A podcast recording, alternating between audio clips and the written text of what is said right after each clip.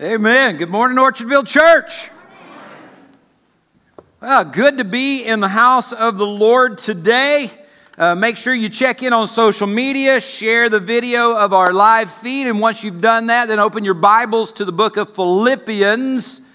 Chapter 2 is where we're at today. Philippians chapter 2. And we're, we're kind of hanging out, we're camping out in the book of Philippians for the month of November because of all of the books in the New Testament, Philippians is probably more about joy and thanksgiving than any other book uh, in the New Testament. And we're in November, right? I mean, can you believe Thanksgiving is only like two and a half weeks away? It's right around the corner, so we're almost there.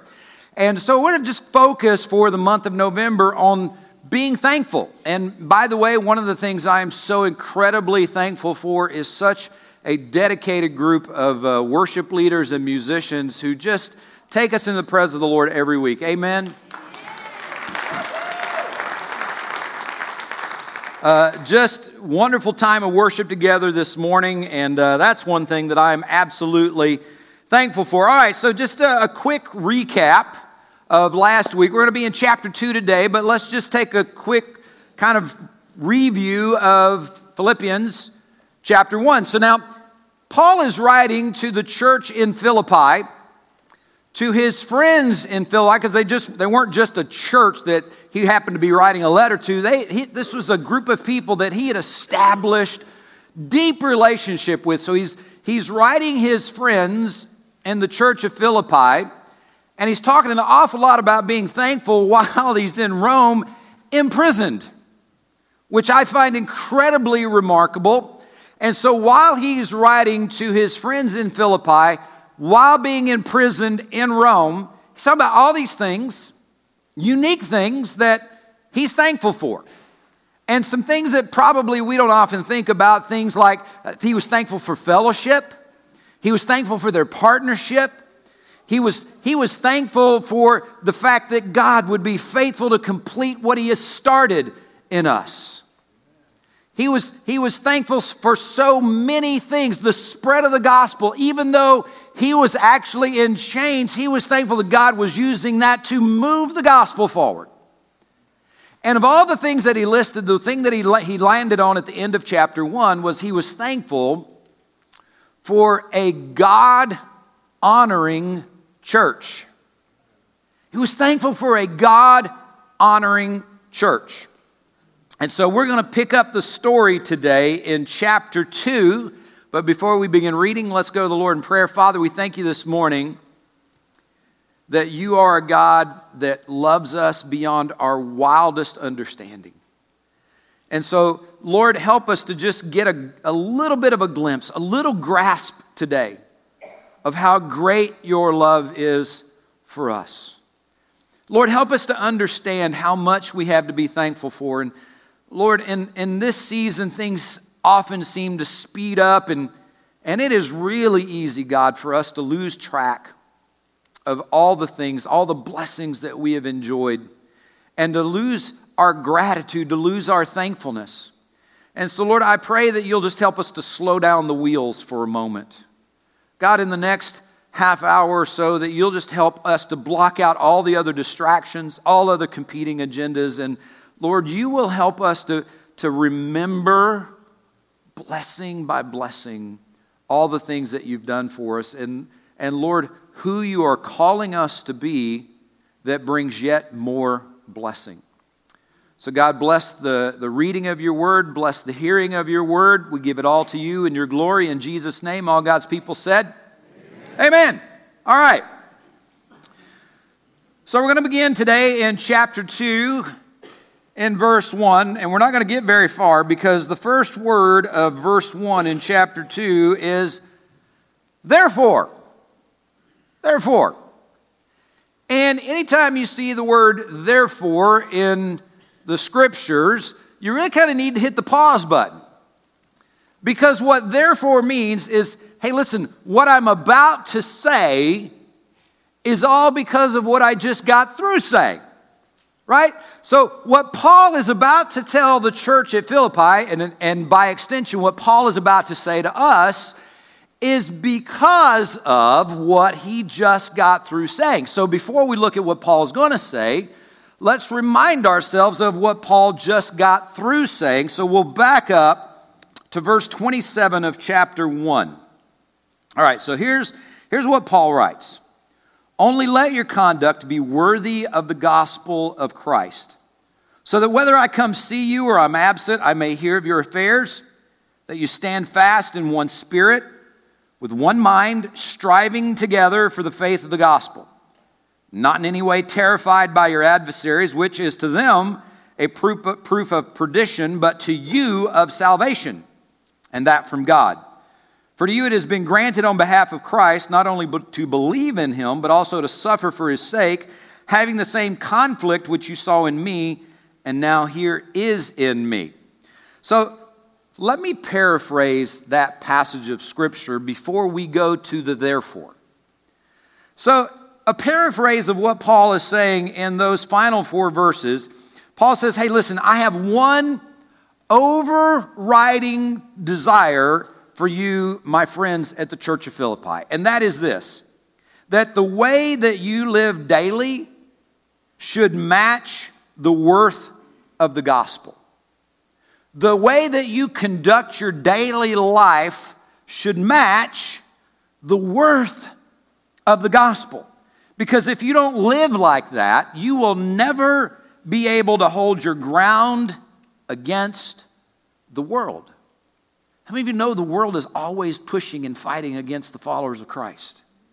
And Paul is saying if you don't live like that, you won't be able to stand against that.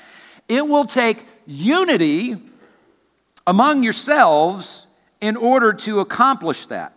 But the result will be worth it because the testimony of a church that conducts itself like that will convict the world and it will convince you. So live like that. Therefore, Therefore, Paul had a passionate desire for the church in Philippi to have unity. So, church, live in this way so that your living together as a church will convict the world of the gospel and it'll convince you of the gospel because it's coming right out of your life. So, therefore, verse 2 of chapter 2 Paul says, Fulfill my joy by being like minded, having the same love, being of one accord, of one mind. Let nothing be done through selfish ambition or conceit, but in lowliness of mind, let each esteem others better than himself. Let each of you look out not only for his own interest, but also for the interest of others. Complete my joy. Fulfill my joy. Paul in, the, in chapter one, he's, he's writing about all these things that he's thankful for. And, and what we looked at last week was that thankfulness is the path to joy. Joy finds its, its fruition by us practicing thankfulness. And so Paul says, Hey, listen, I've got all these things that I'm thankful for that are contributing to my joy. Now complete my joy by doing these several things. So let's take these one by one in these first several verses. First of all, Paul says, Complete my joy by being like minded. Now, I'm sure you've heard before, but I want to remind you that unity which is what Paul is expressing in verses 27 through 30 of chapter 1. Unity is one of the key overriding goals of the New Testament church. Unity. Unity. Now, by the way, that does not mean uniformity. That does not mean that we all look alike. That does not mean that we all uh, uh, have the same preferences all the time. But it means that we set those aside for the sake of the cause of Christ.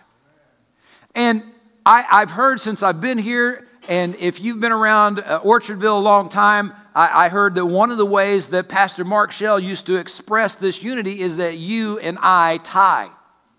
Right? We're in this together. We're not trying to one up each other. We're unified. And that is one of the overarching principles of the New Testament for the church of Jesus Christ. Now, that is one of our goals. That is one of the primary goals of the church. But Paul, Paul did not see this as coming easy. Paul saw that unity in the church is actually something you have to work for. How many of you have ever realized in the course of your marriage, if you're married, that unity in your marriage is something you got to work for? Raise your hand. That doesn't just come easy. You squeeze the tube of the toothpaste wrong just one time. It's all downhill from there. I mean, there's a thousand little things that we do to irritate each other and aggravate each other. You don't see how to do things the same way all the time. And so, to have unity, to maintain unity, you must work for it. And Paul is expressing this as a corporate thing. Unity within the church to be like minded among ourselves. And you remember from verse 27 of chapter 1, he used the term striving together. And the concept of striving together, as he, as he expresses it there, that's the concept of a team. Of a team working together against a common opponent. Now, I, you, guys know I'm a huge sports fan. I love football, and of all things, I love South Carolina Gamecocks more than anything else. I love my Gamecocks. Yesterday was a terrible day. Yet again, it has not been a good season for my Gamecock. We lost to Appalachian State. Appalachian State, they're in the mountains of North Carolina. Nobody even knows where they are. We lost to Appalachian State yesterday. Now, we had one guy on the team, guy by the name of Bryan Edwards. Not that this means anything to you, I'm just using this as an example. During the game, Bryan Edwards made several uh, catches of passes, and in doing so, he became the all time leading receiver in yardage ever in the history of the University of South Carolina. Now, not that you care about University of South Carolina, but South Carolina's had some incredible receivers over the course of time. Guys that have gone on to play in the NFL were all pros, just incredible athletes at receiver, and he just passed all of them. It an, it's been an amazing career. And so, hey, that was awesome. Way to go, Bryan Edwards. But did we win the game? No, we lost. We lost to Appalachian State. Man, I'm ready to give up on my team. That's scary. So, in spite of his accomplishment, which was fantastic, the team did not win. And, church, Far too often, we come to church and we're all about our own stats. We're all about our own accomplishments instead of what are we accomplishing together as a church body. And I don't care how good the stats are for any player, those stats will never wind up in the win loss column as a win. They might look good for the player, but they mean nothing in the record of the team. And, church, we're playing this together. We are not playing it alone. And Paul is saying, My prayer for you to complete my joy and my thanksgiving is that when you come together, you are a team working together, not for your own purpose, not for your own agenda, but as a whole to accomplish the purpose and the mission of Jesus Christ. Complete my joy by being like minded. Then he says, have the same love. Have the same love. Now, that does not mean that we all have to love football, because I know all of you don't. Doesn't mean we all have to love stock car racing. I know you don't. It means we don't all have to love knitting. I'm sure there's some people who love knitting in here. I couldn't stand knitting. If I had to knit, my, I'd just poke my eyeballs out with the knitting, knitting needle. Like that way I won't have to do it. All right, so we don't have to love the same thing, but he has the same love. So, how do we have the same love? Well, look back up in verse 1. Therefore, if there's any consolation in Christ, if any comfort in love, if any fellowship in the Spirit. This is, this is the love of Jesus Christ and the love of the Spirit that is working in us and flowing through us. Listen, church, everybody in here has people that you're going to connect to more than others, right? You have people that you're best friends with in this congregation and other people you barely know. Is that wrong? No, that's just natural. That's, that's human nature. That's called chemistry. There are some people that you connect with, and then the others that you don't. And that's just life. All right? But those, and those that we connect with, by the way, we usually give them a lot of leeway and a lot of grace, don't we? Right? Because we love them. All right, well, what about those people that you don't know too well? You ever notice that people in church can really get on your last nerve and then stomp on it really good? You ever had that happen in church? And if you're not really all that close to them, you can get really ticked off. Because you just don't really like them all that much. And guess what? It happens in the church. All right? And so, Paul, understanding flawed human nature, says, hey, we're not supposed to be operating under our flesh anymore. We're supposed to be operating in the power of the Spirit.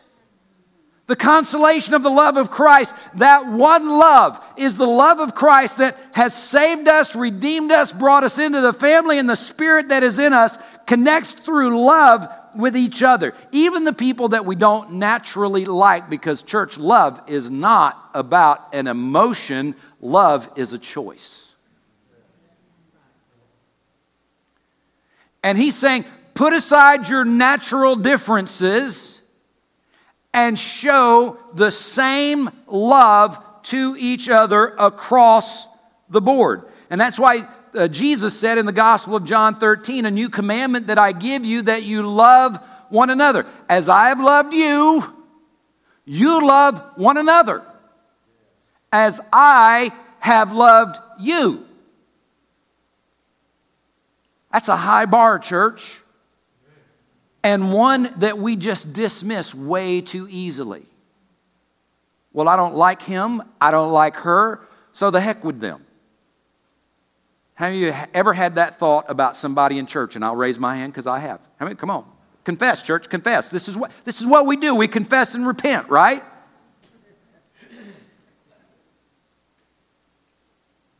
And Paul says, No, no, no, no, no. You complete my joy, my thanksgiving to move toward unity by having the same love that Jesus had for us, you have and show to each other. Having the same love. Being in one accord. Now, I think sometimes this is really interesting and challenging.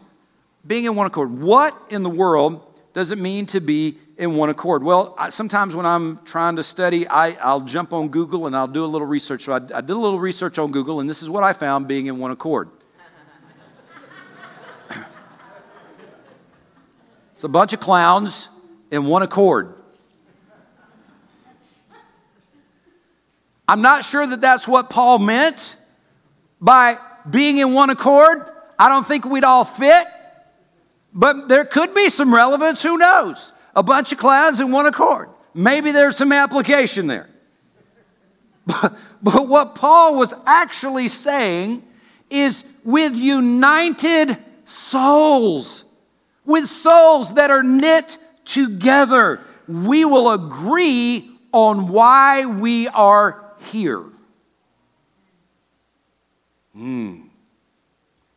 We'll agree on why we're here. You ever stop to ask yourself, why are we here? Why am I here? Because, church, Paul is saying that the unity of the church depends on us being in one accord, which means that we're in agreement why we're here. And, church, it's not how big the building can get, it's not what color we got on the walls, it's not what color we got on the carpet. It is about reaching people for Jesus Christ period. Amen. Thank you. And then he says, being of one mind. That is literally thinking the one thing. Literally thinking the one thing. The same thing, the one thing. How in the world do you do that? Because, man, I mean, eh, I've spent 30 years married to my wife. I, if we're of the same mind more than 10 minutes out of a day, that's a miracle. So, how, how in the world can you get 400 people or so together with the same mind? I think it's because of what Paul says a little bit later, which we will look at in a moment in verse 5. Let this mind be in you, which was also in who? Christ Jesus. Paul wrote in Romans, by the constant renewing of your mind.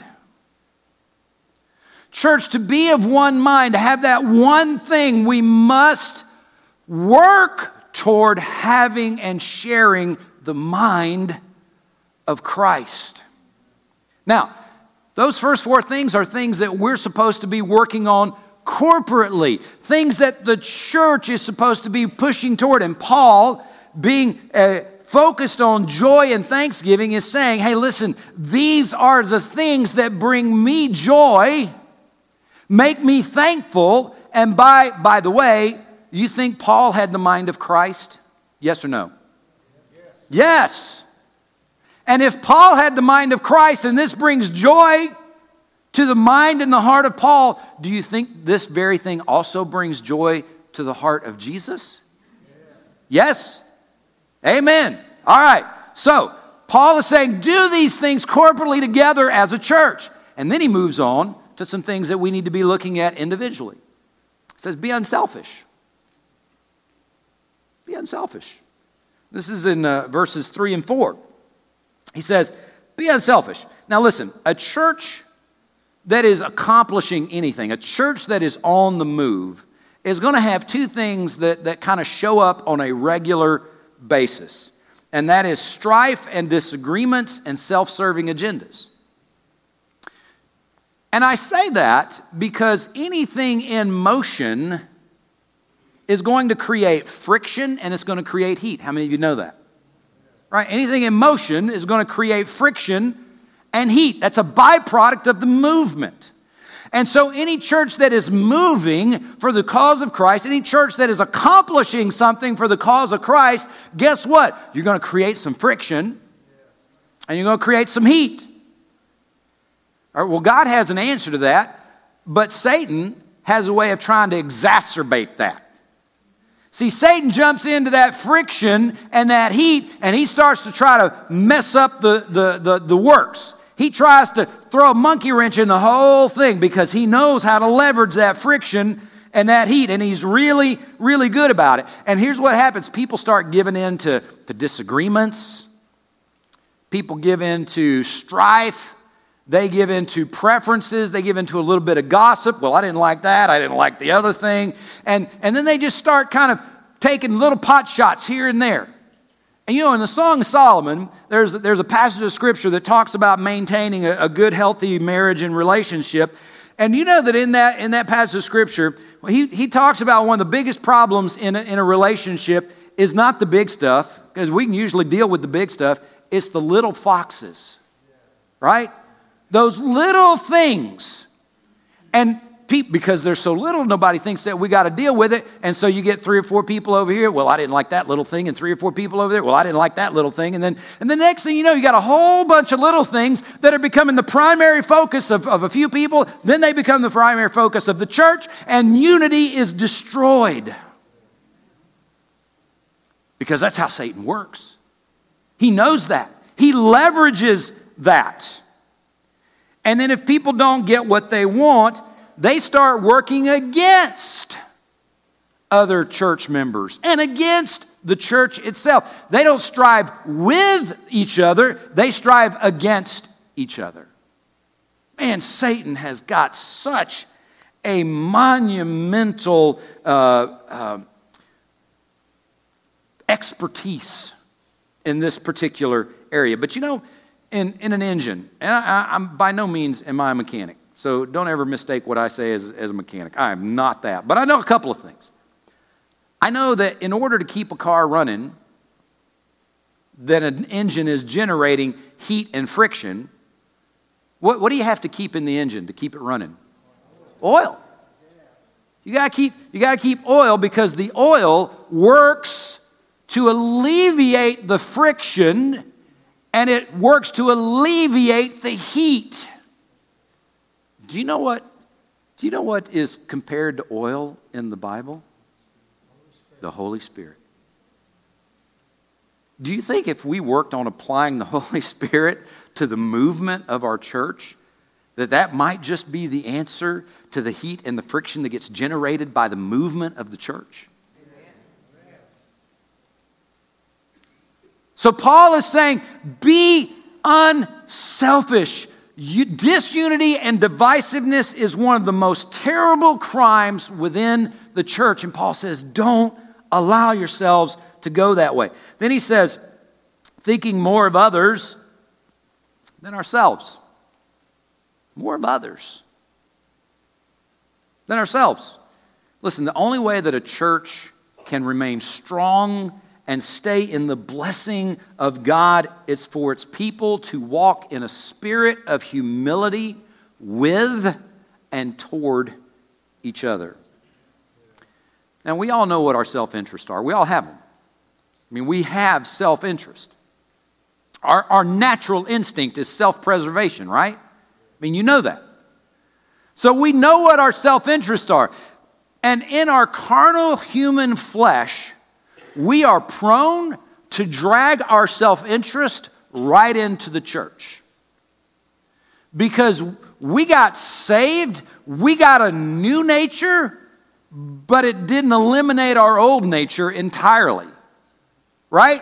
We get saved and we drag that old nature right into our salvation with us. And our old nature still wants to preserve and look out for our self interest. Look out for number one. One of the, the most overriding questions that any of us ever have when anything comes up is what's in it for me? Right? What's in it? What am I going to get out of this? And Paul is saying, make my joy full by being a church in unity. And the way that one of the ways that you do that at an individual level is you stop asking the question, what's in it for me? And you start asking, what can I do for you? What can I do for you? And then he says, looking out for each other. How do we do that? How do we look out for each other? By we serve each other, we minister to each other, we pray for each other. You know, if, if, you're, if you're participating in, in our Sunday Sync ministries, and by the way, if you're not, you know, we're, we're near the end of the year, it's never too late to jump in. But I'm just going to ask you may, maybe your schedule is set and you've got so many things going on that you cannot see yourself participating in Sunday Sync before the start of the year. Make a commitment for 2020 that you're going to be here to participate in Sunday Sync. Those of you who are participating in Sunday Sync right now, is it changing your spiritual temperature? Yes? And part of the time that you spend in Sunday Sync is guess what? Praying for each other, sharing prayer requests. Church, we've got to be praying for each other. We must be praying for each other. And that is one of the ways that we serve each other. That's one of the ways that we look out for each other is praying for each other. Meeting needs. You heard George a while ago share that we're going to, we're going to be receiving uh, gifts and donations of turkeys. And by the way, turkeys, those are the kind you cook, not, not the person that you're, you know, you live beside, not your neighbor, not the person you work with. It's the kind that you buy in the grocery store and, and, and put it in the, in the oven. So we're collecting turkeys and hams and, and other paraphernalia to go with that, and we're going to make sure that we bless some families that are in need. That's how you look out for each other. And Paul says, You will complete my joy. My thanksgiving is if this, you make this one of your practices. And he says, Then finally, one of the last things you can do is by being like Jesus. So let's read real quick verses 5 through 11. Paul says, Let this mind be in you, which was also in Christ Jesus, who being in the form of God, he didn't consider it robbery to be equal with God. That's because it's like he wasn't taking anything away from God to be equal with God because he was equal with God. But he made himself of no reputation. Even though he was equal with God, he made himself of no reputation. I don't know how often you think of that. Christmas is coming soon. Jesus Christ, who was God, part of the Trinity, made himself of no reputation. None. Zero reputation. Taking the form of a bondservant. Not a prince, not a king, not the runner of a Fortune 500 company. He came in the form of a bondservant. He humbled himself, and being found in the appearance of a man, he humbled himself and became obedient to the point of death, even the death of the cross. Therefore, therefore, because of what Jesus did, God has highly exalted him and given him the name which is above every name. That at the name of Jesus, every knee should bow of those in heaven and of those on earth and of those under the earth, and that every tongue should confess that Jesus Christ is Lord to the glory of God the Father. Amen.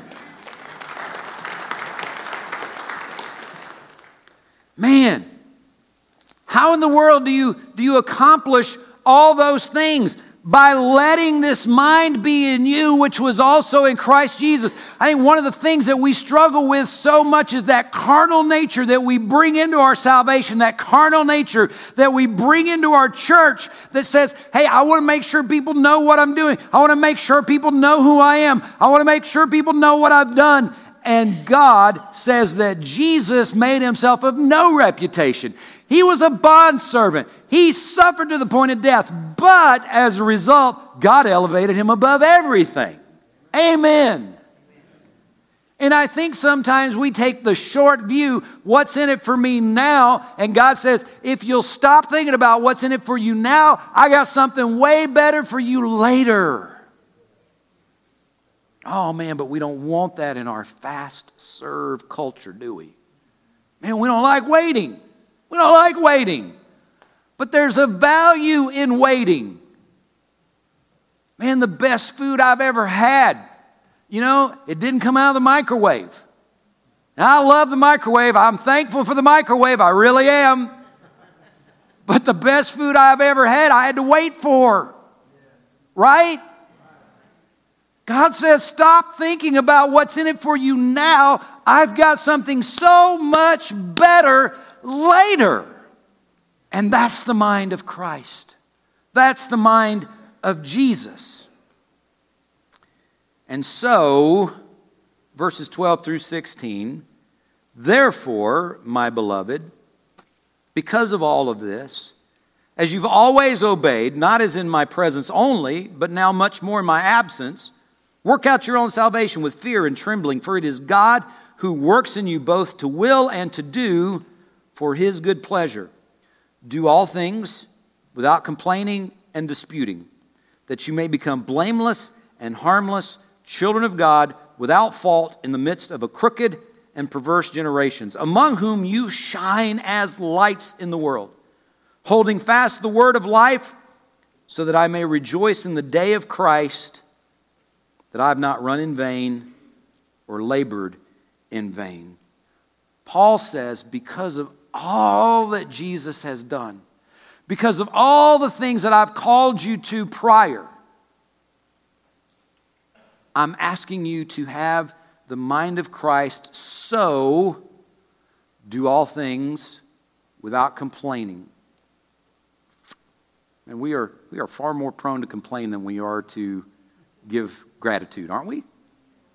Man, we complaining comes really quick and really easy. Woo! Just snap that complaint right off. Man, we have to force ourselves to be thankful, don't we?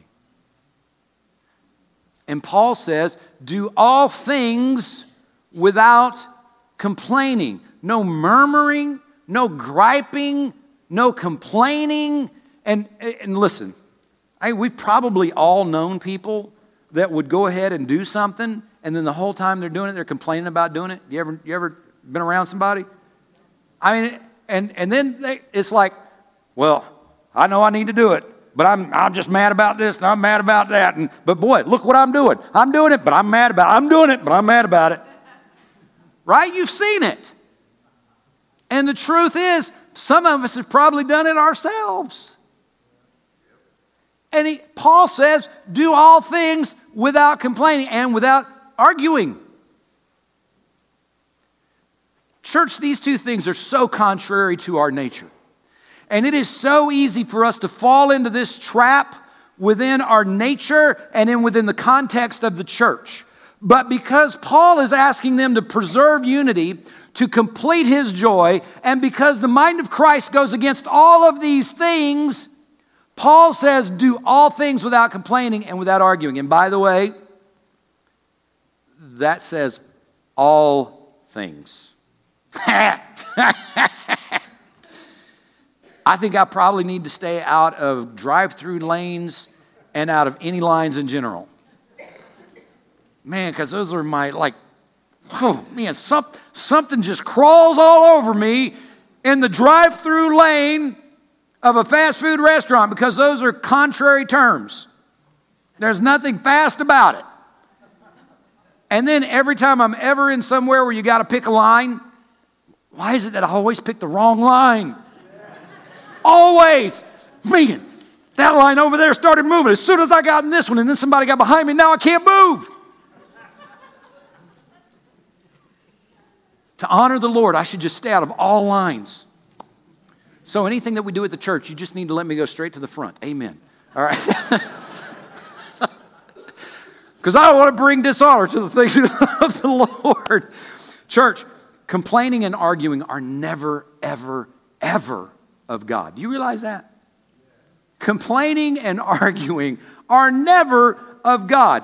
And that is the main point of Paul's charge here that nothing is left out, so all things should be done without these elements. And he says, Do that so that our testimony of the gospel will shine bright. You know, one of the greatest and most effective criticisms, I think, of Christianity is the hypocrisy of us as Christians and how they see us operate within the context of our own church. So we talk about this Lord who is all love, right? We talk about this Jesus who loves us, who died for us, who put us above all things. We're supposed to love the Lord our God with all our heart, soul, mind, and strength. We're supposed to love our neighbors ourselves. And then they see us come into church, and that's not how we act at church at all. Fact, Mahatma Gandhi, some of you know this, this some of you news to some others. Mahatma Gandhi once said, he said, I like your Christ. I like your Christ. But I don't like your Christians. Your Christians are so unlike your Christ. Wow. I mean, what a painful observation by anybody I like your Christ, but not your Christians. Your Christians are so unlike your Christ. And, church, we do all of those things that Paul has already talked about so that our testimony will shine bright in the world and people will be drawn to Christ, not pushed away from Him. Amen? Amen. And he says, do all those things so that there will be even greater joy on the day of Christ.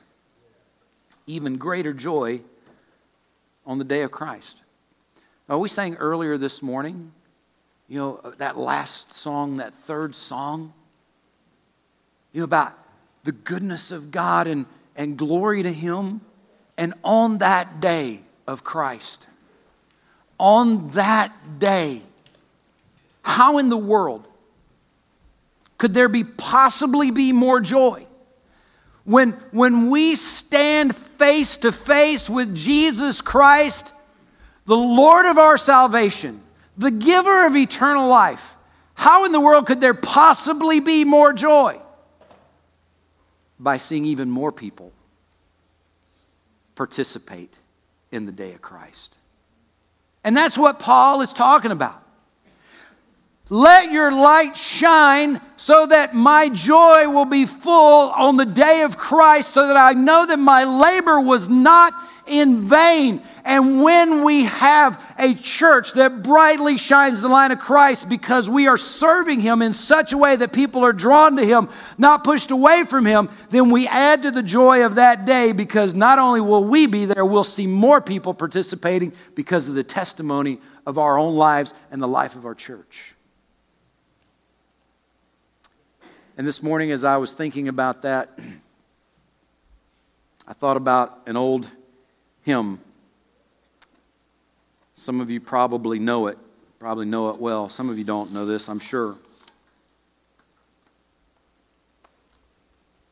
But I'll just sing just the verse of it. And if you know it, sing it with me. What a day that will be when my Jesus I shall see, when I look upon his face, the one who saved me by his grace, when he takes me by the hand and leads me through the promised land. What a day! Glorious day that will be. Let's sing that one more time. What a day that will be when my Jesus I shall see. When I look upon his face, the one who saved me by his grace, when he takes me by the hand and leads me through the promised land. What a day, glorious day that will be. Would you bow your heads? Father, as we bring our service to a close today, Lord, I pray that we will be that church that Paul wrote to. That we will be working in our own lives and we'll be working together as a family to fulfill His joy. And Lord, to fulfill your joy. That we become that people, that we become that church that shines brightly in the world because our lives, our daily lives, are worthy of the value of the gospel. So, God, speak to each heart today. Let us respond as you would have us respond. In Jesus' name, amen. I'm going to ask you to stand as the instruments play and they sing. Move as you feel led. Let's be that people. Let's be that church.